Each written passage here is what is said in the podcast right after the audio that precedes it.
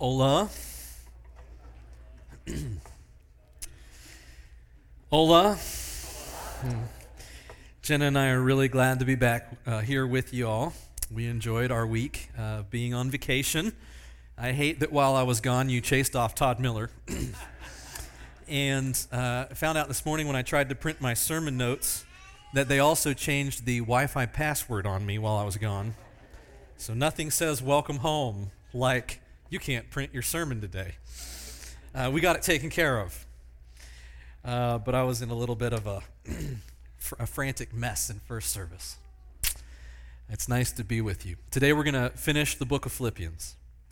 We're going to finish uh, this text, and I am going to preach from Philippians once more this fall. It probably won't be right away, it'll be in a few weeks. But there's a story in here that we haven't really had a chance to tell yet. And I'll let you guess about what story it might be, but we're going to tell it as well as we can a couple weeks from now. But today we finish the book, so join me in Philippians 4, verse 10, and let's work through what Paul has to say about the gift that the Philippians had sent him. He says some kind of surprising things. And in just a few minutes, as I work through this sermon, we're going to talk about these three points today. Uh, Paul is going to talk about how there is a presence that is, a person who is near, that is more important than the gifts or the presents that the Philippians had sent. Presence greater than presents. Uh, Paul is going to talk about the partnership he has with the Philippians and how important it is to him. And then finally, he's going to leave them with a parting blessing. And right between those two parts there, the parts two and three, I'm going to have a chance to bring my friend Chad Graham up, and we're going to talk a little bit about our small group ministry here at the Bentonville Church of Christ. And at first service, I told them it would be two thirds of the way through the sermon, but it took too long, and it was just at the end of the sermon, so they didn't even get point three. So, blessed are you who are here in second service. Can you pray with me? And then we'll begin. Father in heaven, thank you for being with us and always being near to us. Would you so fill us with your spirit that we would have the comfort of your constant presence with us? And experience the joy and peace that comes from knowing you, so that out of us can flow love and peace to others in our homes, our places of work, our schools, and the places where we go to shop and to play. God, would you make the people of your church throughout Northwest Arkansas radiant with Christ? Would you help us, no, no matter our circumstances, high or low, uh, no matter our, our bellies, full or empty? No matter our uh, situation, pleasing to us or displeasing to us, to be an opportunity and a moment for Jesus to shine through. Only you can do this, so we ask for your help. And it's in the name of Jesus we pray, and together all who agree say, Amen. Okay, and so when I was in high school, we were at a potluck one Sunday, and I love to tell potluck stories because they're some of my favorite events. And it was a really good potluck. Did I get an amen? I think I think I did. Yeah.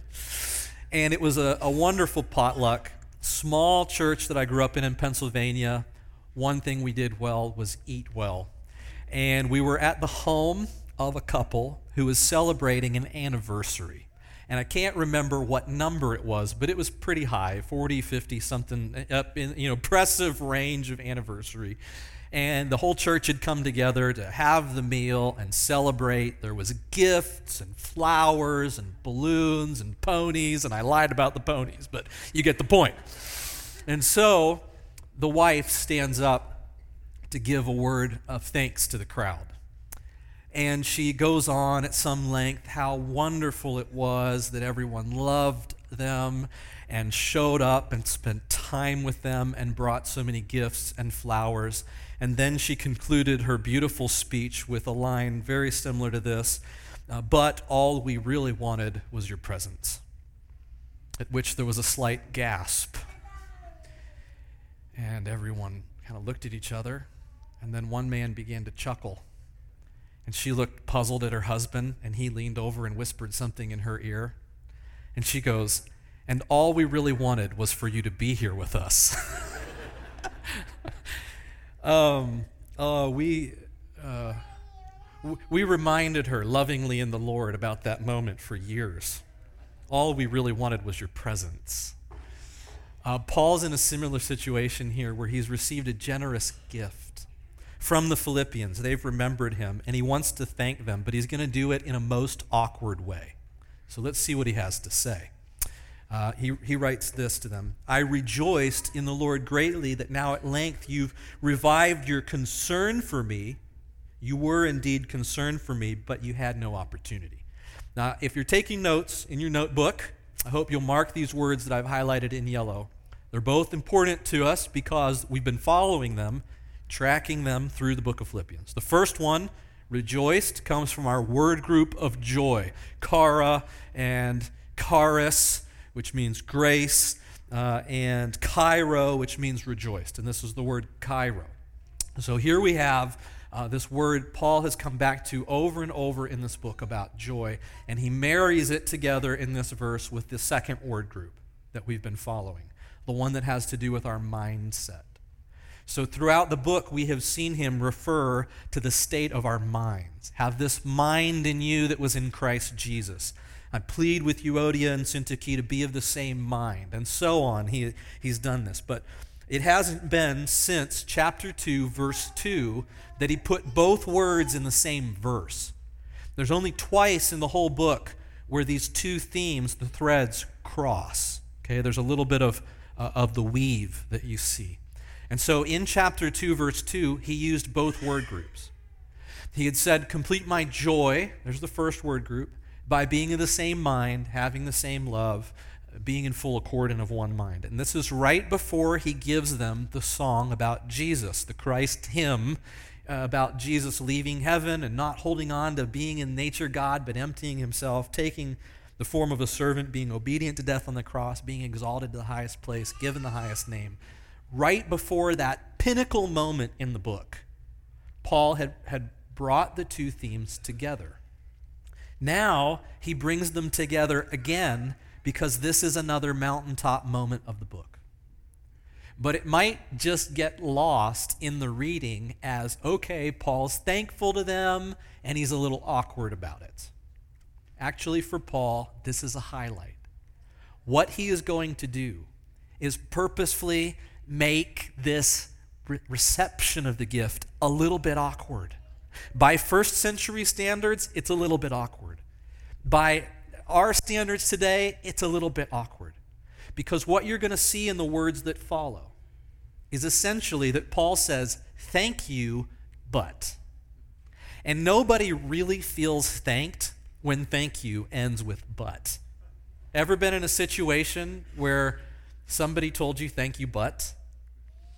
I know a story of a young man. I'm not saying that it was me. Many years ago, one time said to a young lady, those three words, I love you, and heard, thank you, but.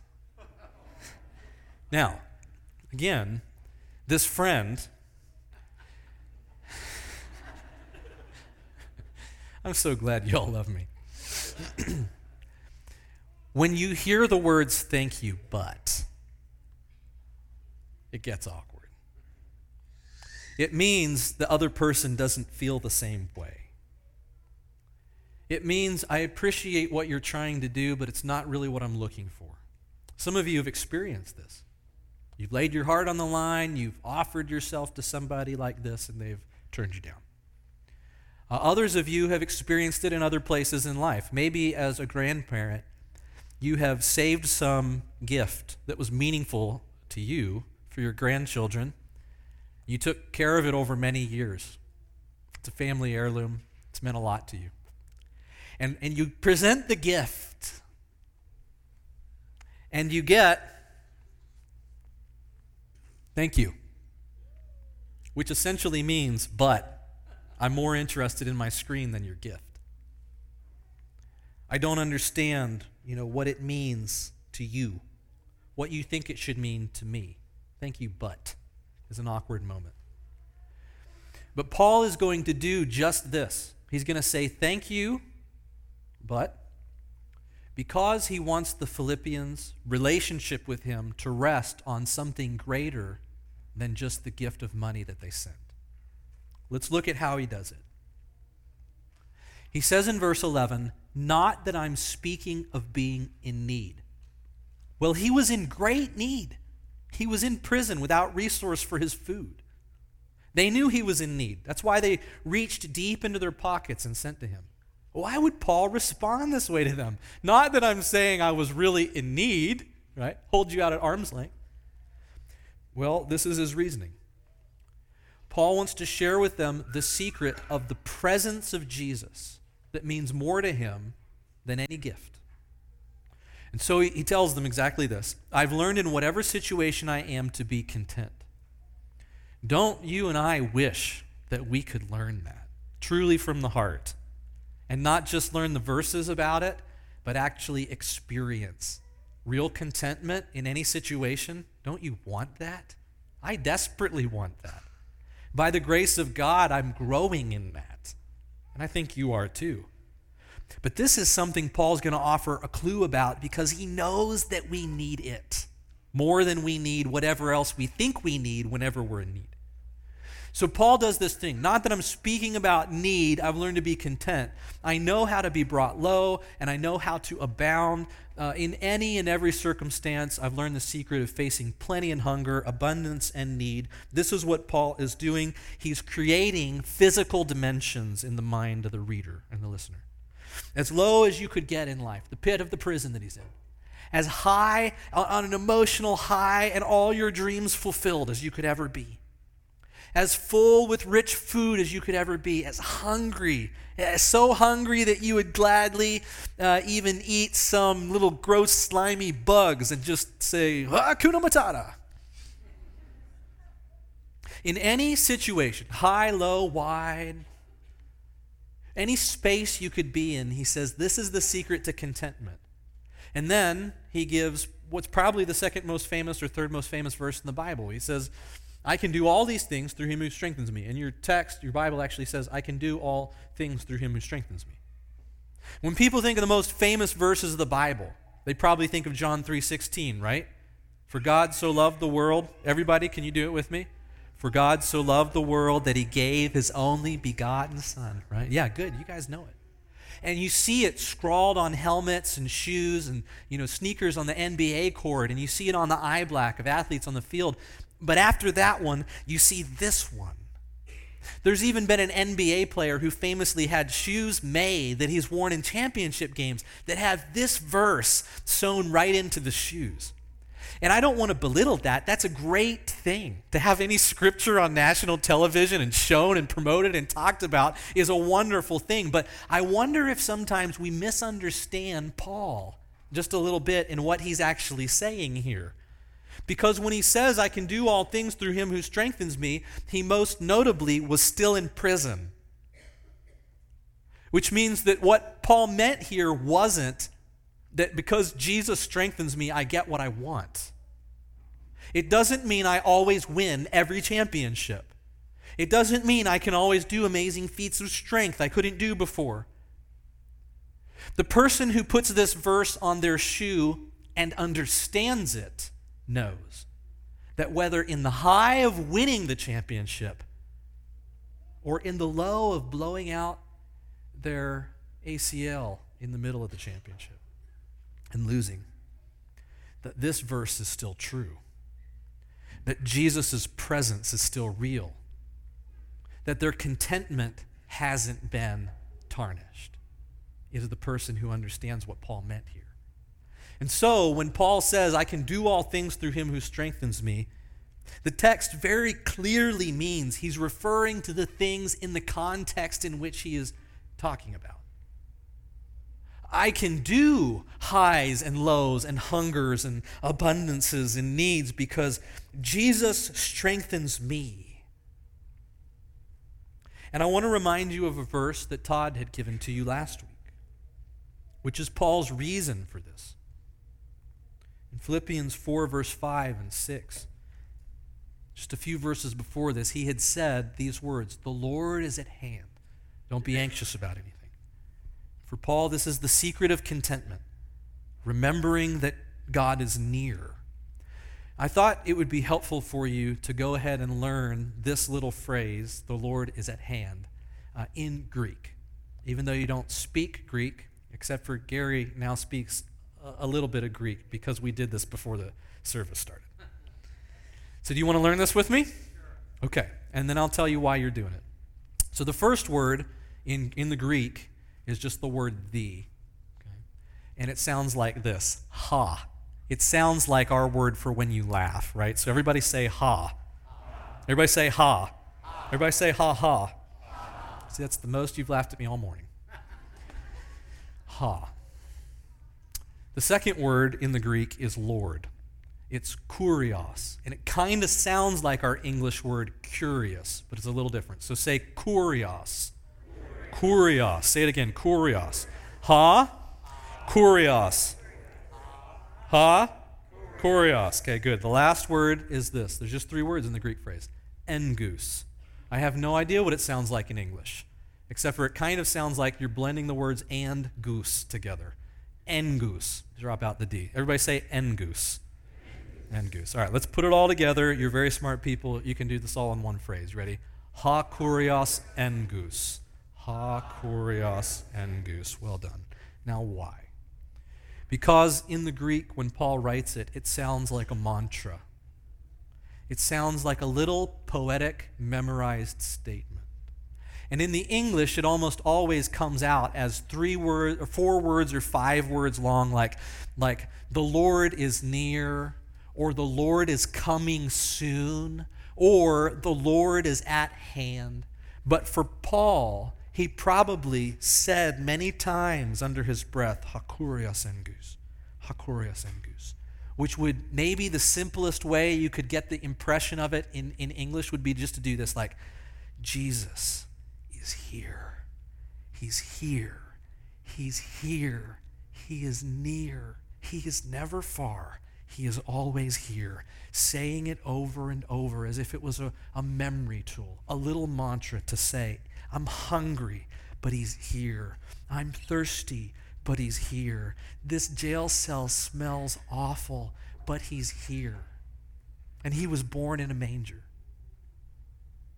And he was thirsty on the cross. And he was hungry in the desert. And he's here. And so Paul would say, Hakurios engus is my secret to contentment. This is what it means that I can do all things through him who gives me strength. Now, having said all of that, Paul would want to make this useful for the Philippians and for the Bentonvillians. He would want to make it so that instead of just learning a few words, you could experience in your life, in your body and your relationships, what it's like to grow in contentment so that the Lord is near really plays out in between you and some other people. So that between Ted and Josh, the Lord is near makes a difference in our life. It's like whenever Paul was preaching in Athens at the Areopagus, and he says to those Gentiles who didn't even know about the Jewish God, he said their own prophets had insight into this because God had placed people in every time and nation in history so that maybe they would seek him and find him if they would look for him because he's always near. And then he quotes their own poets and says, As your own poets have said, in him we live and move and have our being. We are his offspring. Paul is saying, Hakurios engus, he is here, he's all around, he's never far, he's always near. It's like the psalmist in Psalm 139 who wrote, Where should I flee from your presence? If I go up to the highest of the heavens, you're there. If I go down to the pit of Sheol, the lowest, farthest place he could imagine, there your spirit will find me. It's what Jacob discovered when he was on his long journey and he slept on the rock overnight. And he had the vision, the dream of the angels ascending and descending from heaven on the ladder. And he woke up, and it was as if somebody had taken the veil off his eyes. And he said, Surely the Lord was in this place, and I was unaware of it. Hakurios engus. And so Paul will say to the Philippians, It is nice that you sent me a gift, but it's our partnership that matters. Here's how he says it. He says, It was kind of you to share in my trouble. Mark the word share in your Bible or your notes.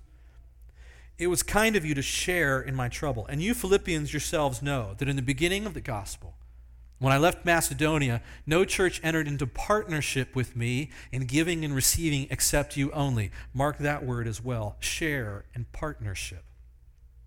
These are a very important word for Paul the word koinonia, which means what we have in common. It's where we actually get the word communion. And so Paul is saying to the Philippians, You and I are in communion with each other. Even in Thessalonica, you sent me help for my needs once and again. They became his sponsored church. And he, he took their money gladly because, not because of the money, but because of the relationship. And he wouldn't take the money from the Corinthians when he was in Corinth, but he'd take it from the Philippians when he was in Corinth because he couldn't trust the relationship with the Corinthians, but he could trust the Philippians because they were in partnership together. And what we might have missed as we were going through this little book is that Paul has used the word koinonia six times. But it has been in, in a fascinatingly escalating way that you miss if you just read through the book and you don't see how they relate. Uh, can you just put it on the slide where it says koinonia? I lost it somehow. Thank you. And so these are the six times. In chapter 1, he had said, We have partnership in the gospel. Well, everybody wants this. Everybody wants the benefits of the gospel to be found in Jesus and have redemption and the forgiveness of sins and the hope of a resurrection. Who are partakers, he said in verse 7, of grace. And they want this too. I want God to understand when I fail and have a little bit of room for me. We're in participation in the Spirit, and everyone, everybody wants this too. The Spirit to empower me and flow through me and to be in me and to guide me. But then Paul starts doing something very sneaky and difficult round about chapter 3. He uses the same word, but he says, We share together in his sufferings. And this is that famous little place where he said, I want to know Christ and the power of his rising to share in his suffering conform to his death. He said, I want communion with Jesus. And in verse uh, 414 that we just read from, he says, You have shared, been partners in my trouble. And then he says, and, and we have partnership with me in giving and receiving. And so, what Paul has done with this word subtly through the book is he has taken their expectation from thinking that partnership means getting all the glory and all the good stuff out of Jesus and the gospel and leading them through the song about Jesus and his suffering so that they see that real communion comes from sharing in the highs and the lows together. And that's greater than any monetary gift that they could give. In fact, it's the only reason he can accept the gift. So that's why he says, Not that I seek the gift. This is the whole, yeah, thank you, but part. Not that I seek your gift. But he's going to say three things about them. Three things about you, Philippians. And I think he'd write to us today, too. So bullet point three things and put these down. He says, I don't want your stuff. I'm not after your money. What I want is you to have credit. And what he means by this is for you to be growing in your formation to Jesus and for God to see it. To see that you're willing to be partners, not just in the good times, but the bad times, and for God to give you credit for that. He says, I've received full payment and more. I'm well supplied, having received from Epaphroditus the gifts you sent. And then he does this What you've done is a fragrant offering, a sacrifice acceptable and pleasing to God. He uses Old Testament words from the sacrificial system to say, You have worshiped. So he goes, Look, I, I, don't want your stuff. I want you to have credit in front of God. I want you to be worshiping God. And then verse 19, and my God will supply every need of yours. And I want him to be the source of meeting your needs. Because if you think that our relationship is just, I got your stuff, and then someday, you know, maybe I'll need to come through and pay for your stuff, and then what if I don't? Our relationship's broken. But this ministry of giving and receiving that we're sharing in together, the root and foundation of it is the presence of God. The God that we worship, the God who credits us, the God who meets our needs according to his riches and glory in Christ Jesus.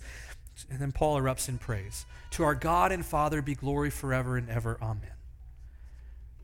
And this is about as close in the first century way, in Paul's way of saying, look, when you boil down all of the stuff we do in worship, all the ministries and the way we care for people and the way that we care for each other and all the hospital visits we do and the meal trains and everything we do, what it really comes down to is this Is there a participation in a communion between you and me? And is it based on Jesus always being present? Ha, kurios, engus. And we may do this a little bit of a different way in 2019 uh, than they did in the first century, but we come up with our ways. And this is why we're going to talk about small groups for the next few minutes. So, uh, Chad, will you come on up? And uh, can we borrow that microphone, Ted? Thanks. Thank you very much. Uh, we have a special season on us right now. Have a seat there, my friend.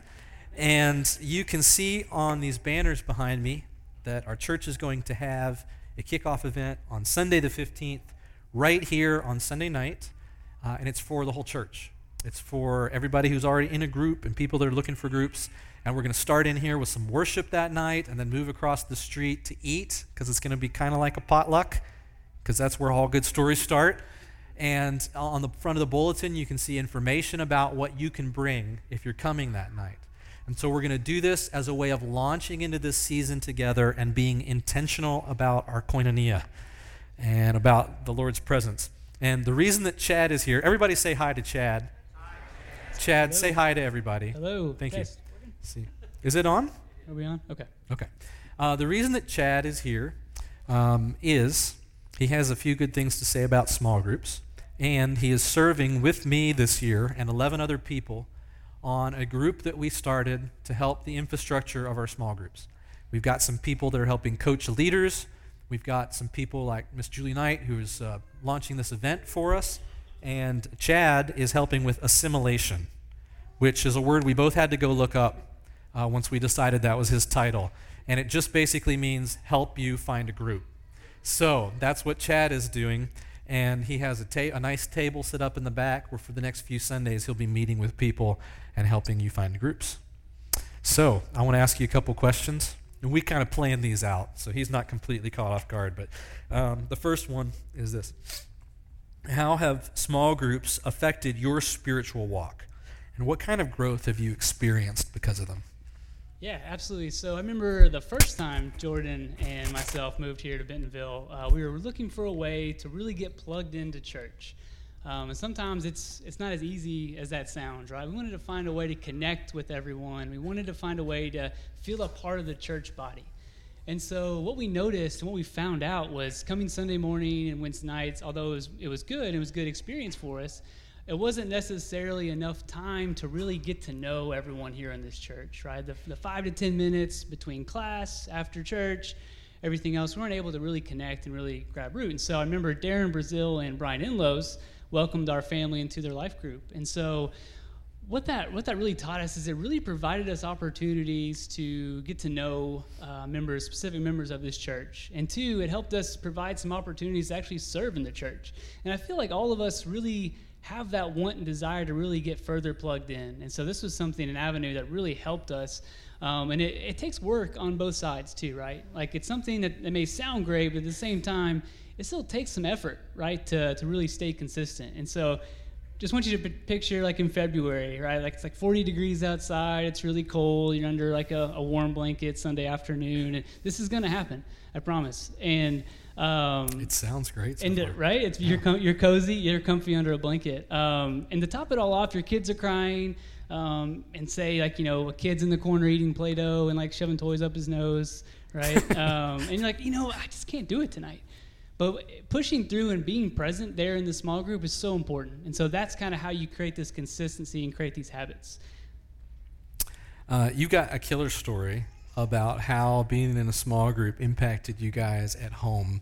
Why don't you just go ahead and tell them about it? Yeah, absolutely. So we were the group we were a part of, we were tremendously blessed to be a part of this group, and um, it was during it was during the middle of the week. So it was uh, like a I think it was a Thursday night, I believe, and emergency happened within our family where Jordan and I had to go to the emergency room around midnight.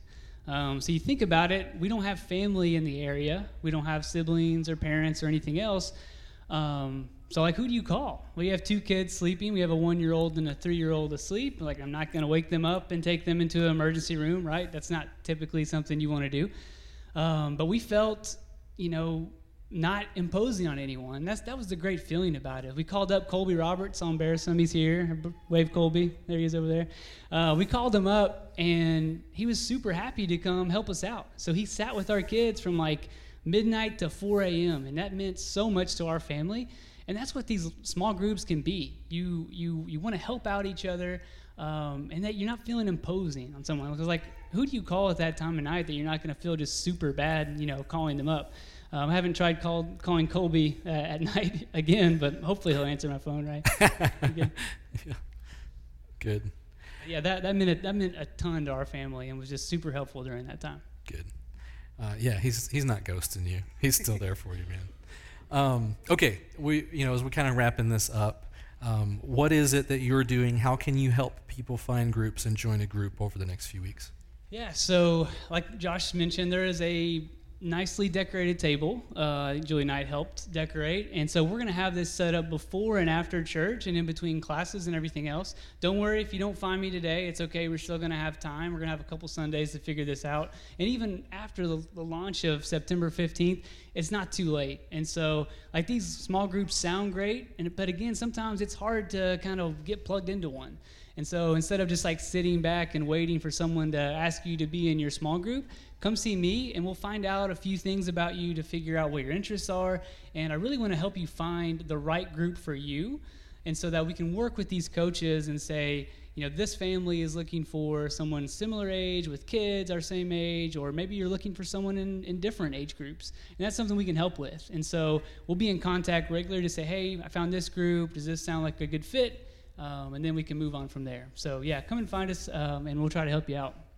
I really appreciate what you're doing and you taking a few minutes up here today. Now, I'm going to end this the same way I did in first service because we got a little bit of a late start again. I just I, I talked too much, I think, today.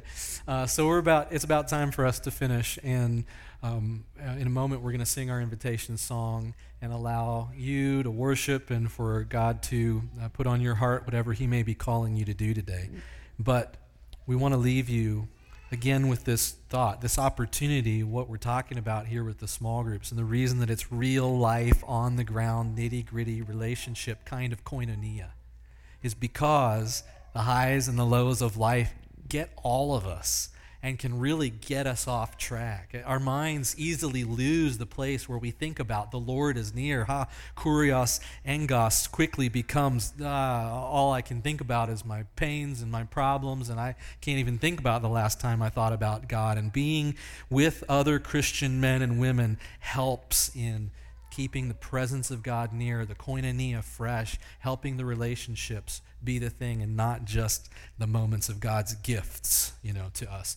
And so he's, he's inviting you into this. Church is not just a place about a complex system of worship and rules. It's a place where God is near. And this is what he's always offering. So let's stand together this morning. And if you'd like to pray with us, come forward or to the back and pray. And let's sing.